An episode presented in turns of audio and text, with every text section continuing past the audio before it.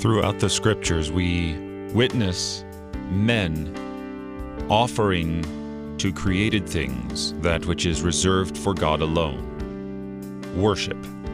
You see it in the Old Testament, and you see it in our reading here from Acts 14 when Paul and Barnabas are in Lystra. The people of Lystra, and in particular the priest of Zeus, come and want to offer sacrifice to human beings, to Barnabas, to Paul, to created men, made in the image and likeness of God, but still not not worthy of true worship.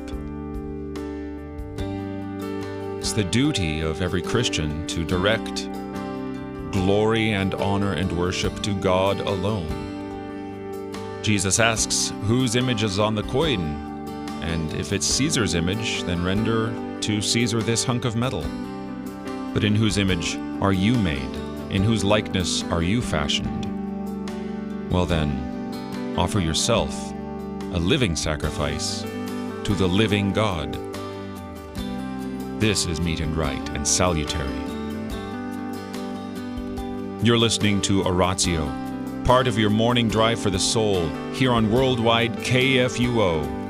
Christ for you, anytime, anywhere.